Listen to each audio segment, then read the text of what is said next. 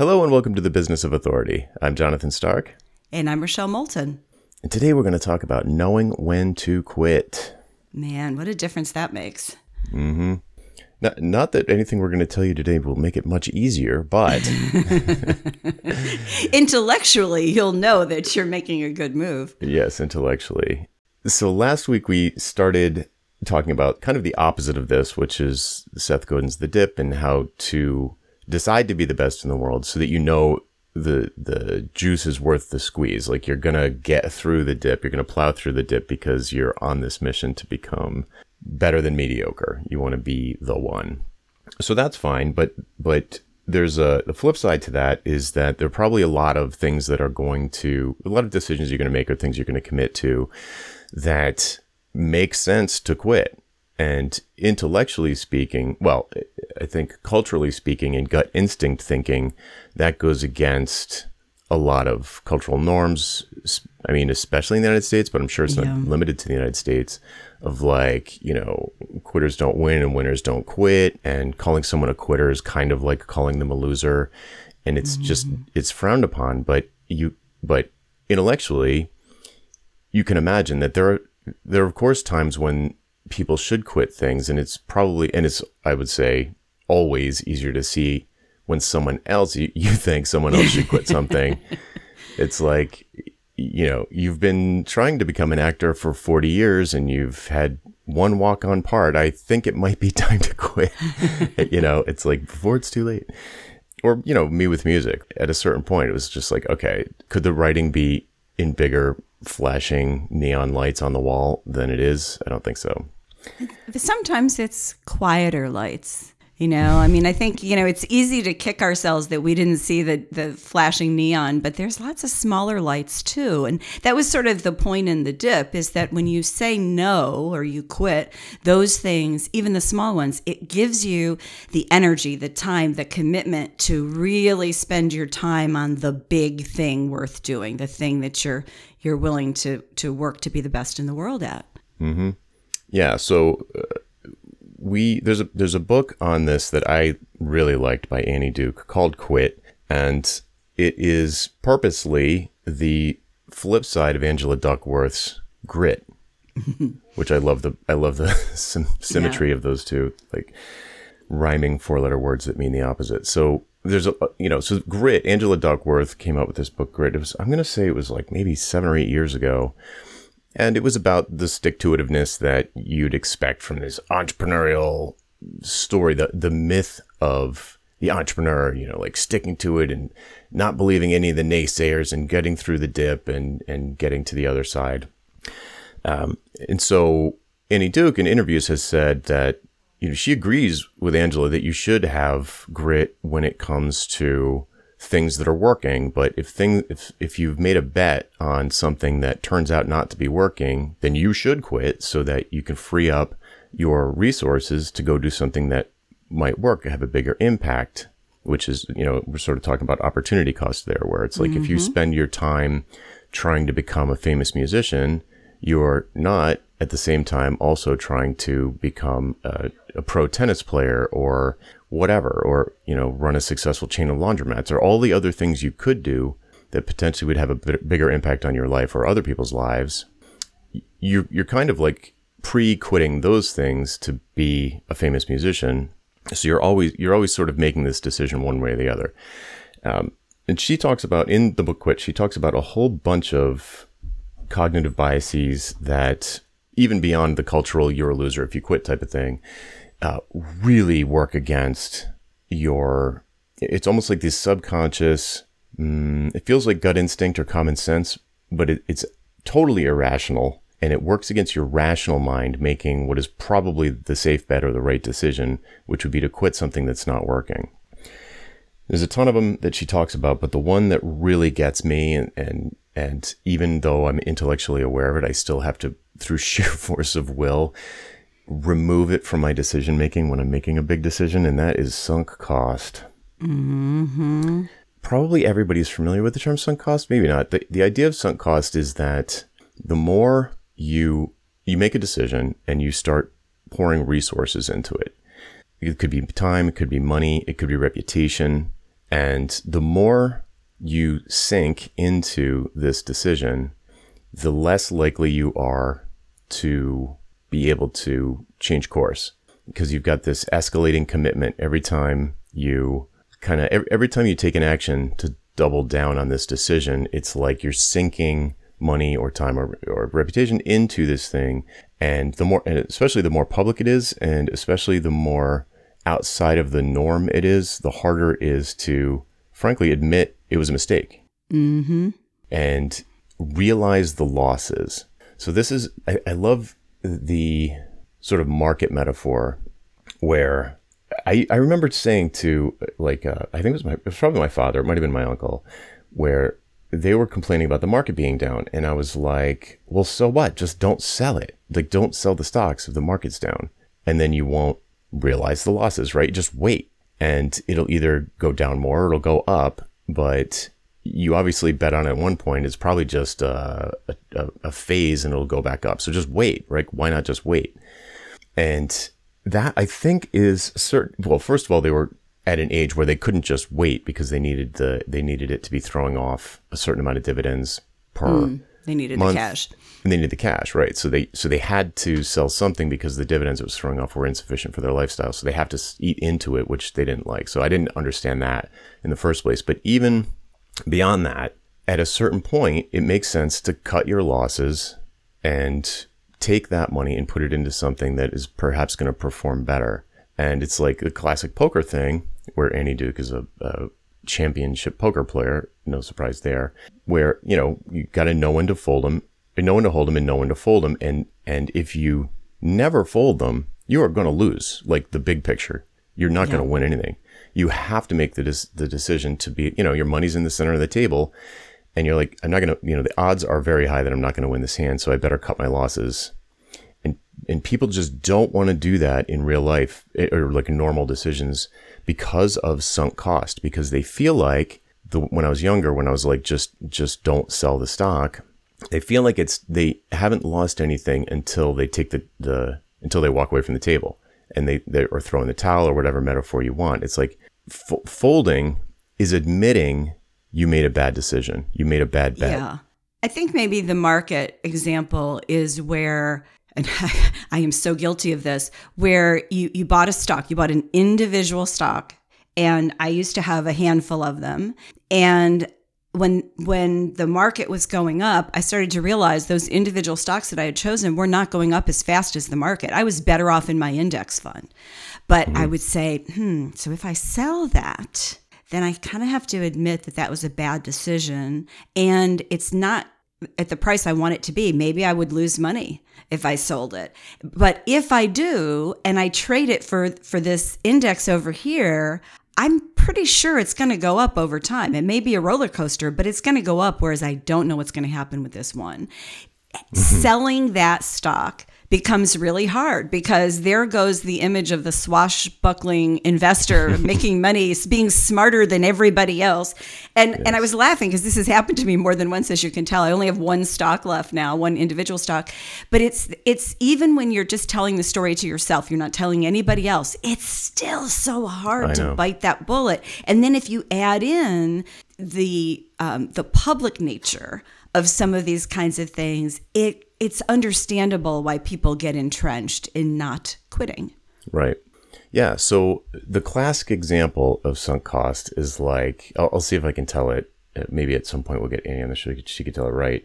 But classic example is you spend 200 bucks for tickets to a Foo Fighters concert at Fenway outdoors. And, you know, that's in January. You buy those tickets in January. The show doesn't come around until June.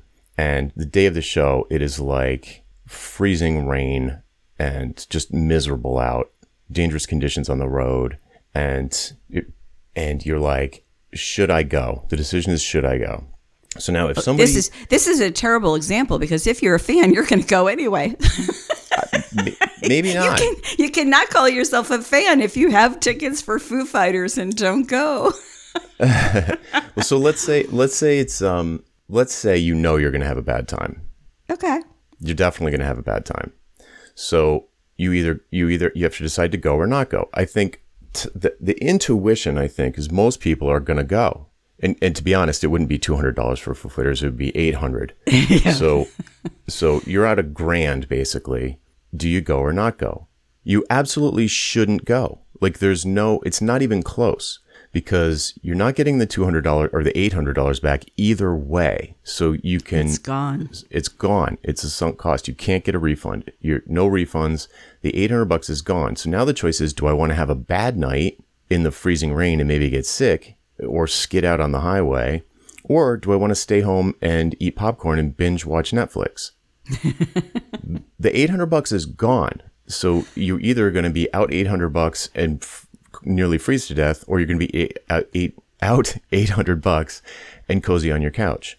So the the and the part of the reason why, or one way to look at the difficulty in staying home and eating popcorn, is that you're forced to admit that you made a bet. You bet 800 bucks that you were going to have a real an amazing night in June, and it turned out that that's impossible. So it was it was just a you know it might have been a, a reasonable bet, but it turned out that you know the fortune did not smile on you. And in, in no world, if you if you remove sunk cost from the equation, no one goes to that concert. But even uh, like intellectually, I understand that, but still, I'm sitting there like, well, you, and then you tell yourself all these stories. Well, I'll I'll dress warm. It will be fine. I you know I've got four wheel drive. Um, probably a lot of people will bail, so it won't be that busy on the roads. You tell all of these stories, even though you know you're going to have a bad night, or it's it's it's definitely not the night that you were planning to have.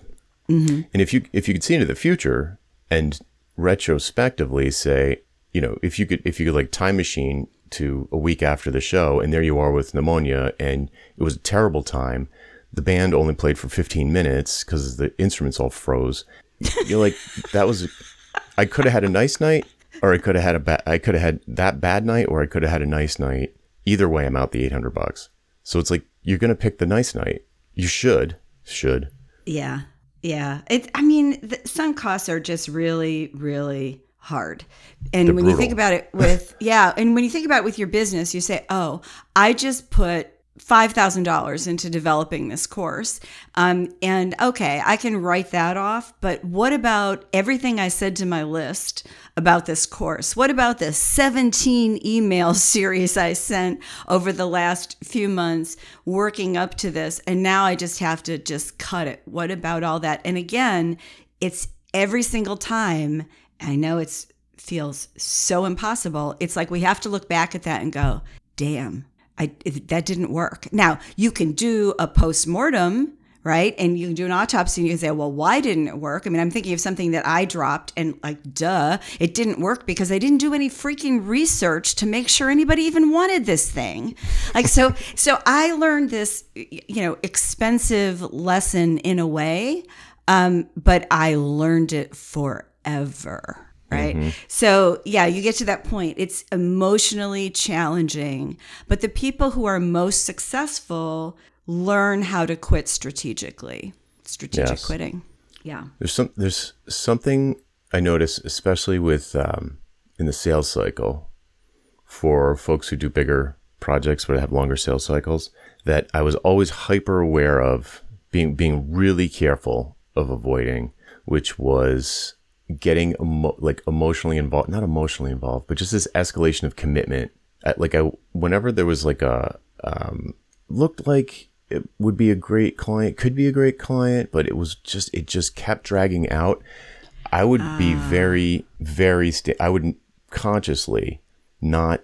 Um, what's the word? I would. I would be very hands off in terms of pursuing it. Like the, I would think about it as little as possible. That's that's the the right way to put it. I would think about it as little as possible because I knew the more I put into the the sales process, the more sunk cost there was going to be. And and if it eventually came to a negotiation, that would be working against me. Because I'd be saying to myself, "Oh, I put all this time into this. I flew to Florida to meet with the people in person. Uh, I've I put together reports. I've been uh, boning up on stuff in case for this client in case I land the gig and I can hit the ground running. All of this the kind of stuff that people who pitch do all the time. Like they'll they'll spend an entire weekend with their whole team putting together a giant forty page, a beautiful forty page deck that they're going to present to the client on Monday in like a beauty contest format. And it's like when you do that, it puts you at a disadvantage when when it comes time to talk turkey because you feel like you've got all of this investment in the deal and you don't want to lose it. You don't want to admit to yourself that it was a bad bet. And it just makes it way harder to hold your guns. It makes it way harder to walk away. It makes it way harder to see red flags. So Oh, yeah. I would always try and keep a very loose, very light touch in the in a, an extended sales process. Well, it's even harder if you have employees. Sure. Well, if you got payroll, Well, no, it's not even the payroll. It's the emotional thing. I mean, I've worked in teams like this for years before I went solo, where we're trying to get a big marquee client and we're doing exactly what you said, not a beauty contest so much, but a proposal, an in depth proposal, what we're going to do, what's the process, what does it look like, who's going to be on it, what are the outcomes. And you meet with them and you go through that whole thing and you pour your heart and soul into it and then you don't win. And if you own the firm or you're the leader of that team, you know that's a that's a downer. And so you, you have to you figure out what that means. And again it, i'm putting the money aside. I'm talking about the emotional piece of fully investing in getting a client and coming back with an empty bag. Mm-hmm. yeah. So the if, if we the the quitting piece though is if they started to negotiate with you, and at what point? Because in that in this case, you just you get sent away from the table. From a quitting standpoint, it's like okay, we're at the table. At what point should we walk away? yes yeah and it's really hard Yeah, because you're still walking back with an empty bag, but this time it was your decision. Yeah. Well, and it's it's it's how much do you throw onto the table? Right? How much? Er, I, I'm I'm not good with poker, so I, I don't think I can use the analogy. But I'm picturing like the the player with all the chips pushing them into the center of the table, betting it all, Yeah, right? Because you get to the point where you say, "Oh, okay, so if we did this, could you add in um, customer interviews?" Well, yeah, sure, we could do that. That would be like fifty thousand dollars. Oh, you know, that seems like kind of a lot. Could you make it maybe twenty? And you know, so you start having like those kinds of conversations, or at least the client feels like they can they can host those kinds of conversations. Yeah. Right.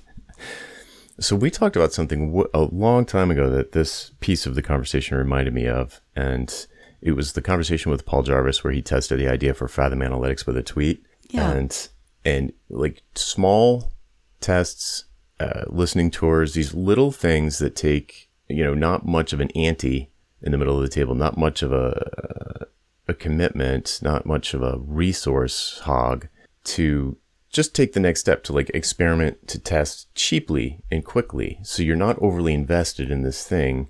It to me is the move that helps avoid needing to quit something later because you're just not that attached to it in the first place. Oh, I've got a great idea. And, and you know, you, you tweet about it, crickets. You ask a couple of people on your mailing list if they'd like to talk about it, crickets you're like, well, you know, maybe maybe you do a couple of things, maybe a couple of phone interviews, and you're just like, well, no one. I, I, don't know if I just don't know how to explain this correctly, but nobody. This is only interesting to me for some reason, Yeah. And dud. you're just yeah, and it's not like this huge public commitment that you need to like backpedal from or or reverse from. So keeping the the testing small is is safer for the reasons that we discussed at the time, which is you're just not wasting a lot of time and money but it does help with the sunk cost issue because there's just not that much to walk away from. So you've only got a few chips on the table, so it's no big deal. It's just like, eh, this is an experiment, didn't work out. And if you keep doing those, eventually one is going to be not crickets. One is going to be take my money, and people are, and you're going to be like, oh, this seems like a good thing to pursue. You, you know, it's interesting whenever I talk about the listening tour to somebody lately, the concept of one, a lot of people are like, yeah, but you know, I'm asking them, I'm taking their valuable time. Like, I don't, I feel like I'm taking and I don't know.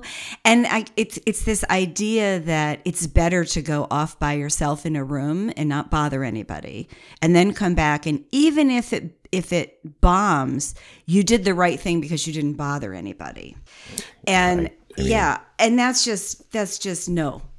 the the right people will say yes to a, a, a- a call or a um, you know some kind of an interaction. Maybe it's just email on your version of a listening tour. And if they won't, then it doesn't matter how good your idea is. Then you need to spend some time getting these people to want to take your calls and want to talk to you.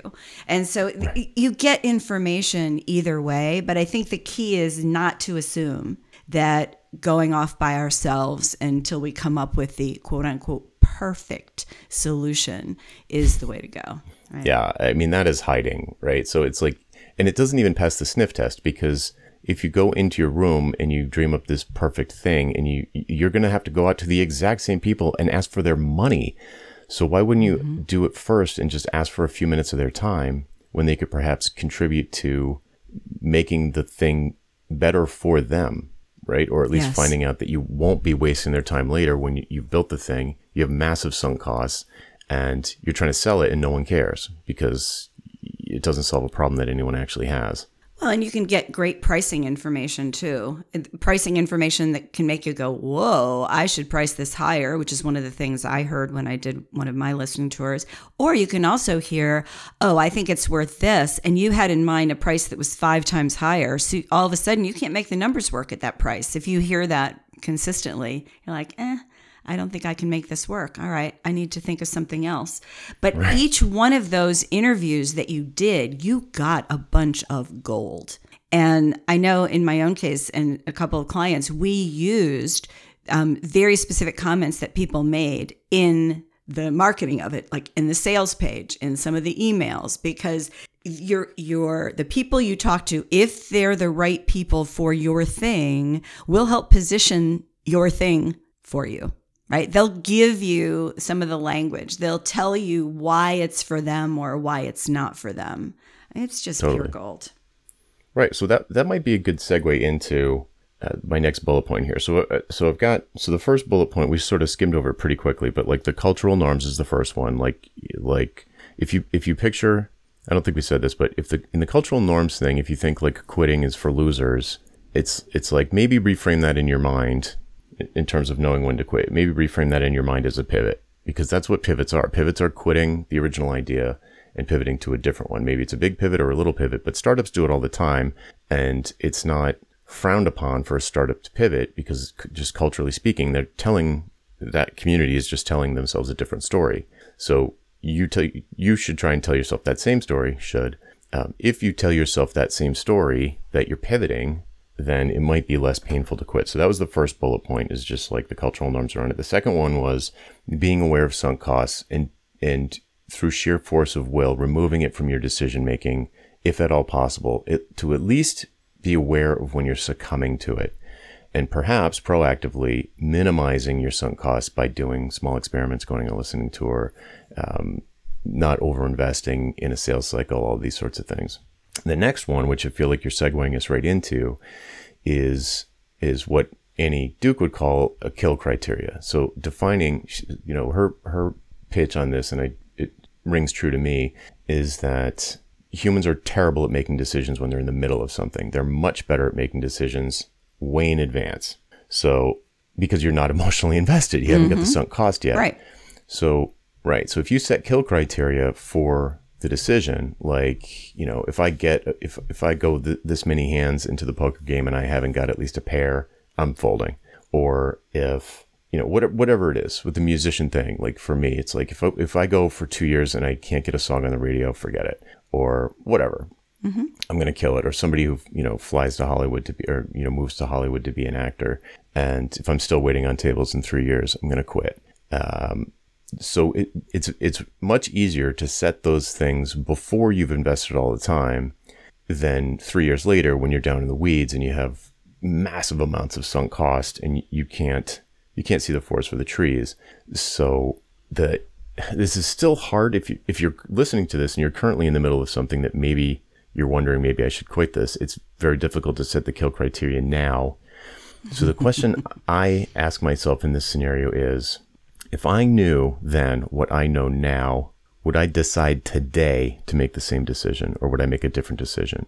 And if your answer is that you'd make a different decision today, then you should definitely quit because it because you're uh, maybe there's a reason that I can't think of, but it seems to me that if you wouldn't make the same decision again today based on new information, better information, then the only thing keeping you there is sunk cost. Well, sunk cost plus the psychology of it and because the psychology could also be the people who are invested in it with you.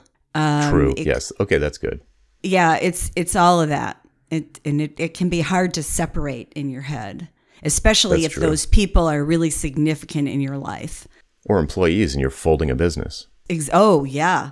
Well, I know what it was like when I sold my business with employees. And that was that was that was very very emotional. Yeah. That was not a simple transaction. It doesn't uh, agreed. So you're right. There's there's a, a bunch of things that could be going on there.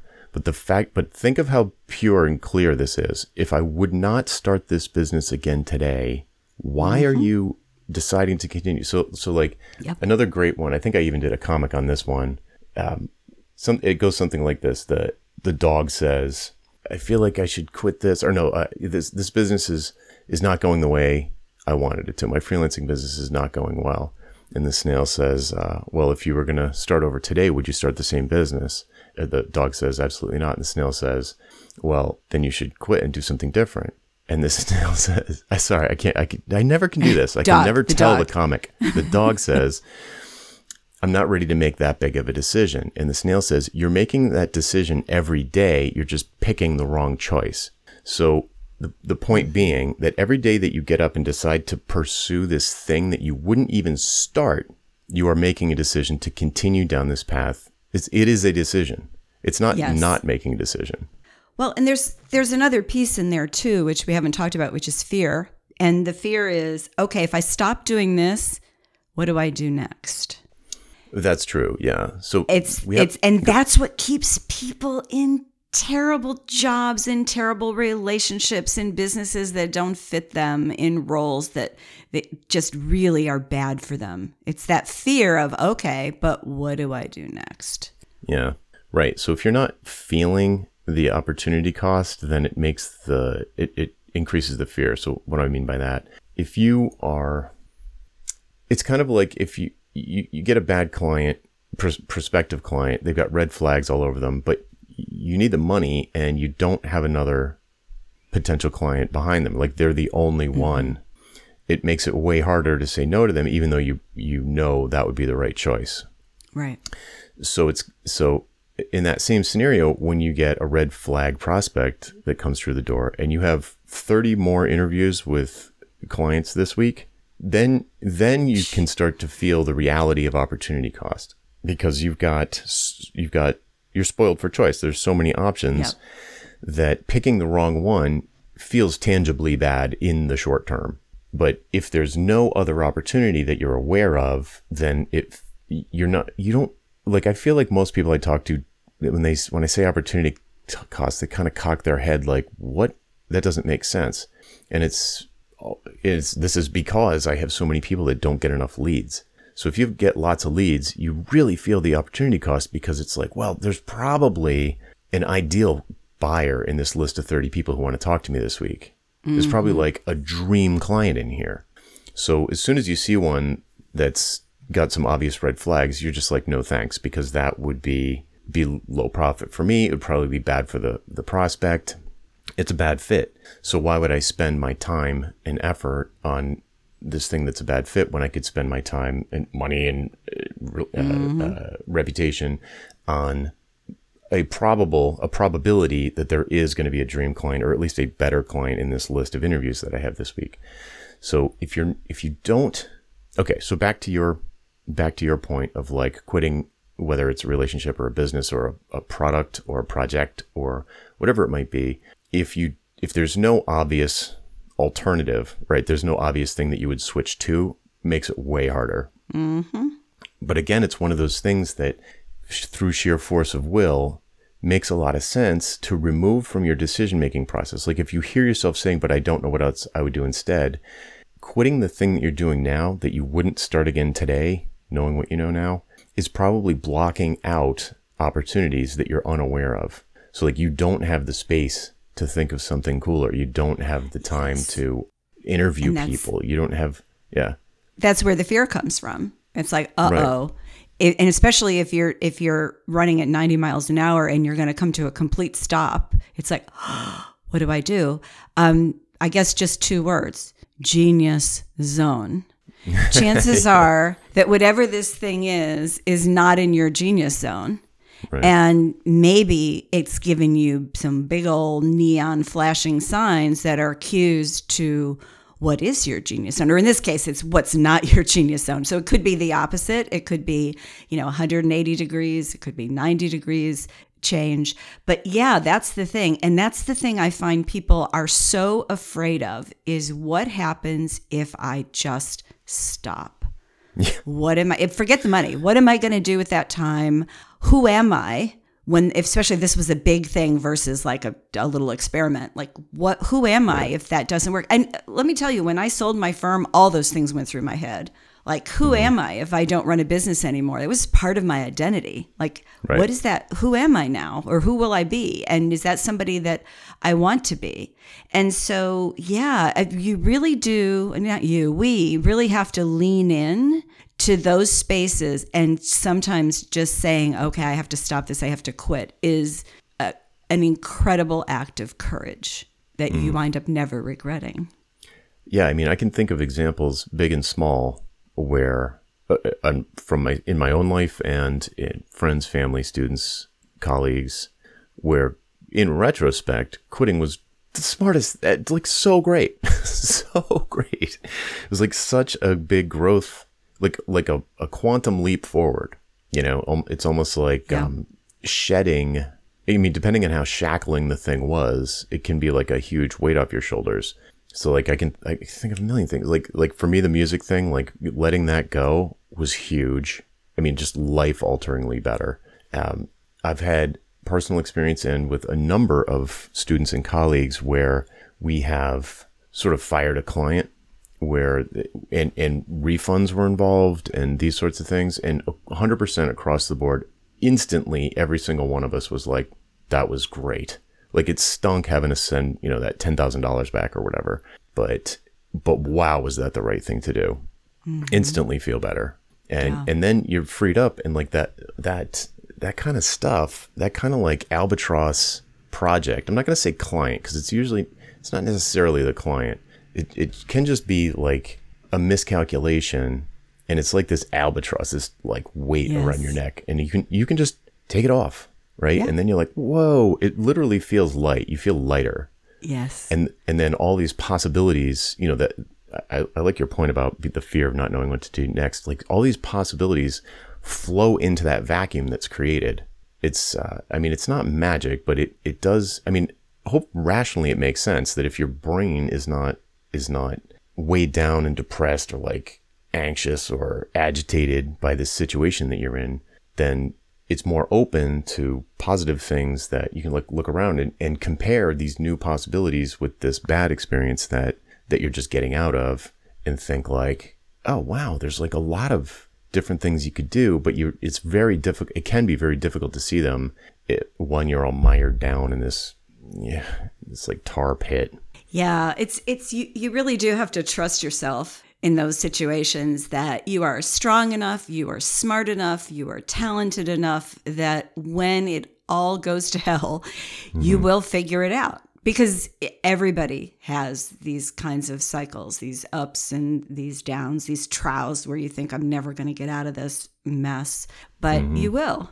Mm-hmm. You will. And that's part of really, you know, thinking it through and making that strategic decision to quit versus uh, a reactive quitting, right? yes It's like Oh, when that's you're funny it's it's like when it's just sort of um, you, you can't just be bothered to quit. There's that there's that too. There's that I think of it as like being a zombie. Have you ever seen that? you no Well, so so you you quit when it's painful is how I think of reactive quitting, but you Oh, can oh, yeah, yeah, also yeah. stick with it when you just can't be bothered to be to quit. Like you're lazy. Like I, I've met a lot of people like that in the course of my life, where they're you you sit down with them and they complain about their job, they complain about their boss, they complain about the oh company. God, Say, oh. yes.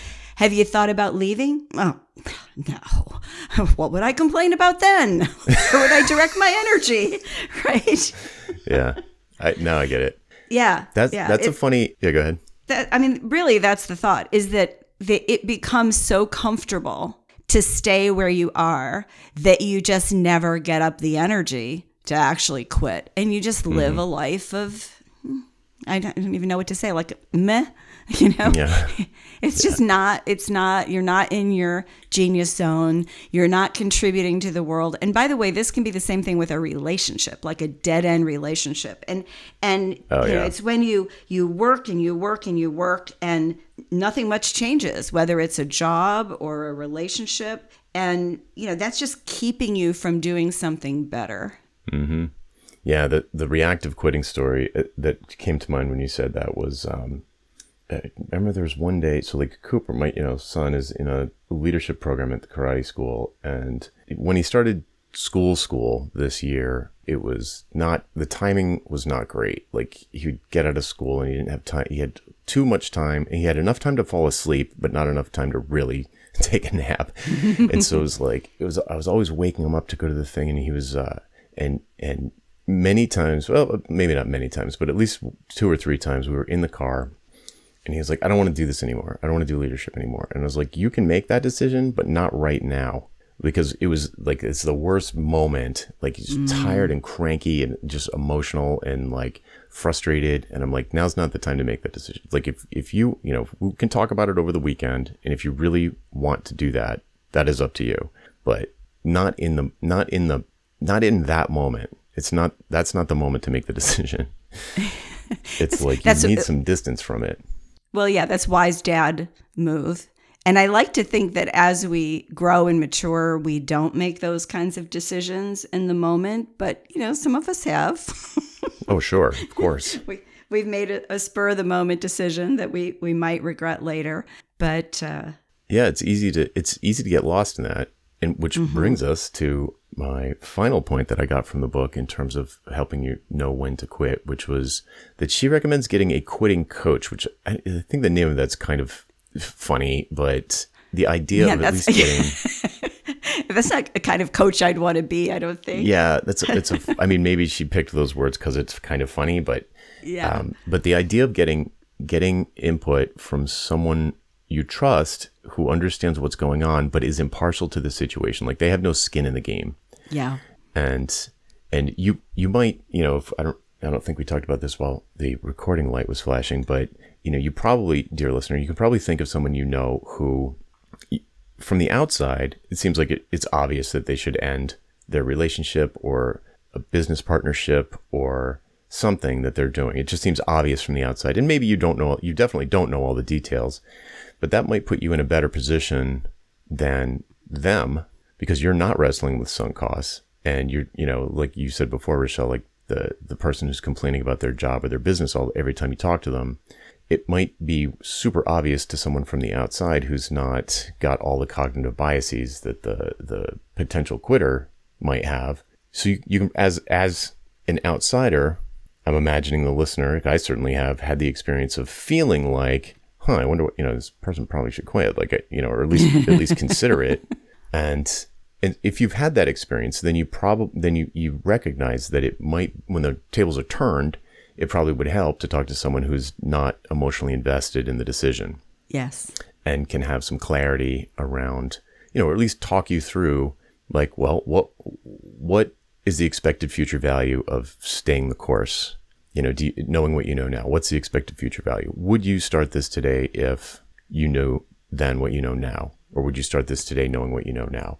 Um, And I just want to add a piece there, though. I want to make sure it's mm-hmm. not just money. It's also how you spend your time, how you feel about it, the impact you're making. So it's not just the money. Right. It's all of the it's all the things. What what really would be the fallout if you did quit this? It has been my experience that that the fallout is a lot less than you think it's going to be when you quit something. Like no one cares. Mm. it's like mm-hmm. by and large, no one cares.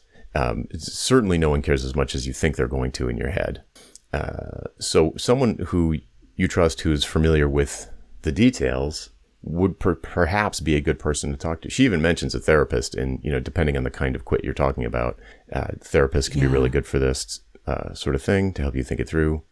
But um, yeah, so you know, getting outside input, setting kill criteria in advance, forcing yourself to ignore sunk costs when evaluating the decision, and trying to inoculate yourself from the cultural pull, the gravitational pull of like never quit anything.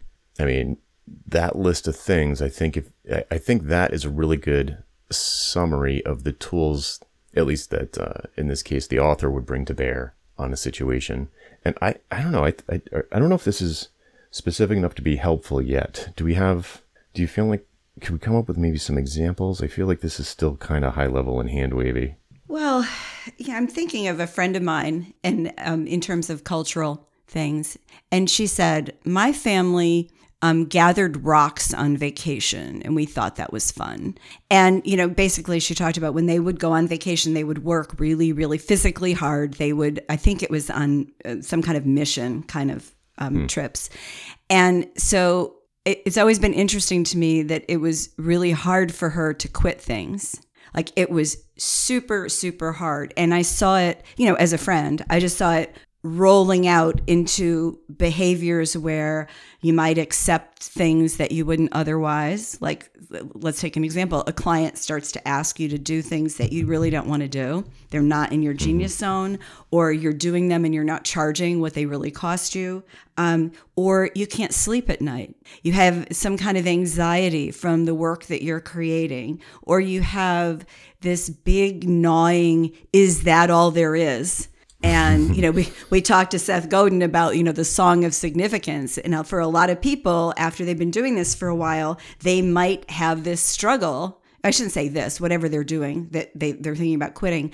They might say hmm can I really have the impact in the world that I want to have with this? Is this how I derive my significance in the work sphere or the personal sphere. It's those kinds of questions, I think. And when you can, that's why I think therapists are so helpful with this. You can say, oh, yeah, we move giant boulders on our vacations. No wonder why I don't quit anything. I think it's supposed to be hard. And the harder it is, the better it is. Of course, I'm not going to quit. So, you know, when you understand culturally where you come from and how you're, how you're feeling about these things that you're deciding whether to quit or not, I, I think it's really important to understand all those pieces and to have your eye firmly on the ball. And by that, I mean, you don't have to know what it is that you want ne- next. You just have to know that this is not it. This thing that mm. you're doing, it's not it. Yeah, that that brings up a, a, a nuance from the book that I think is interesting. It perhaps applies, which is that there are certain things that it's sort of easier. There's sort of like really specific goals, and then there's these sort of more specific. They're still specific, but they're much broader. They have more latitude to them. So, like, a, and a classic example is like, you know, I want to be an Olympic sprinter, right? I, I want to, you know, the the 440 or whatever. I don't know any races. Four, I don't know. I can't think of a race. they do um, meters now, 400 meters, but 400 yeah. meters. Okay, let's say that's a thing like I, I want to be an Olympic athlete that runs the 400 meters. It's like it's like that's a very that one would be very easy to kill because there's only there's a very small number of paths to that. So it would be very easy to set kill criteria. So, so like like you know if you're not running, you could just do the research. Like what are the baseline?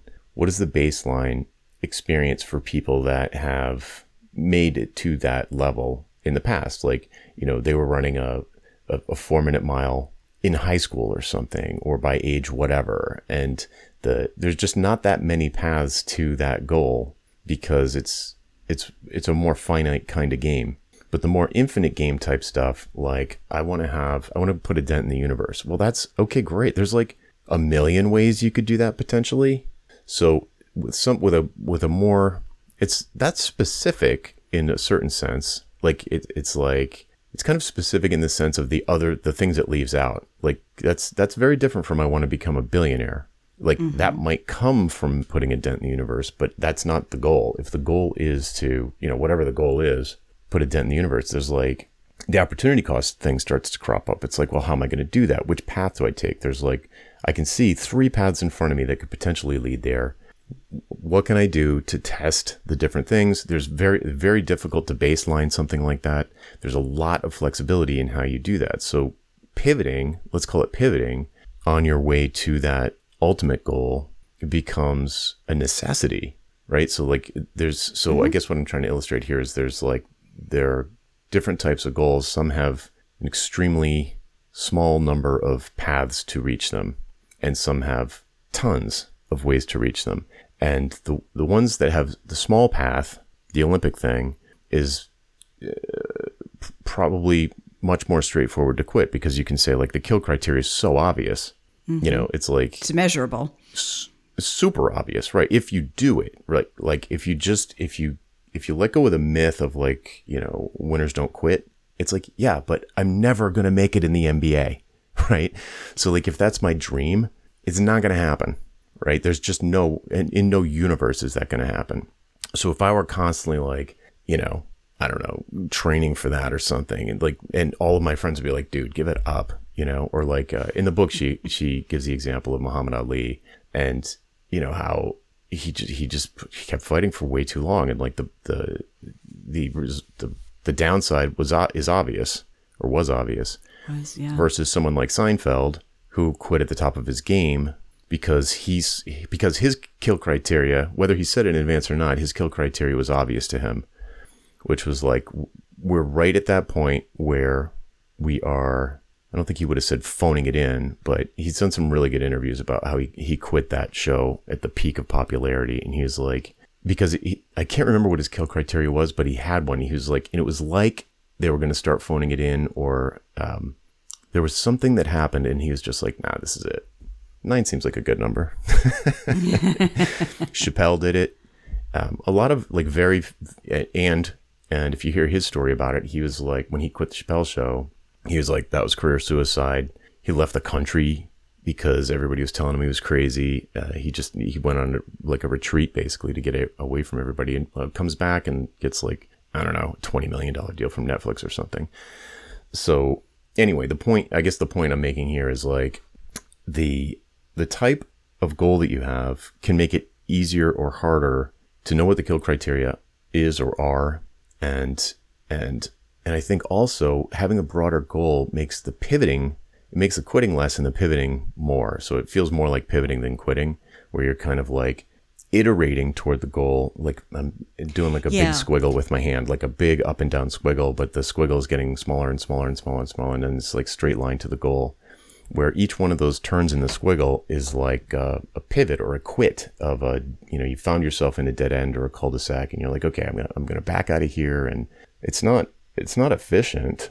I, I think the maybe that I wonder if Yeah, that's the thing is that I think there is a value judgment a lot of us make that oh it should be easier. It should be I look at so and so and so and so and it was easy for them. They're there and they're 25 years old and they're where I want to be at 40 you know those kinds of things. But mm-hmm. there it doesn't work that way for for almost almost no one gets it on the first try, like figures it out and just has a pretty straightforward trajectory. You know, still having some roller coasters, but not like the really lows.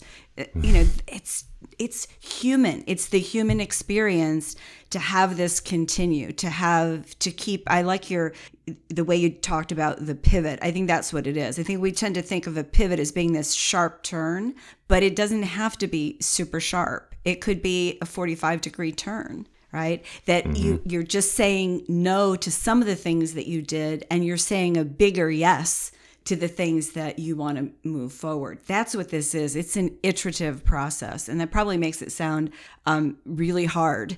Um, and some days it is and other days you just take a leap forward and you're like oh my god all that time i spent navel gazing trying to decide what to do next it's all come together and i see it now this is it. Mm. Here's the leap.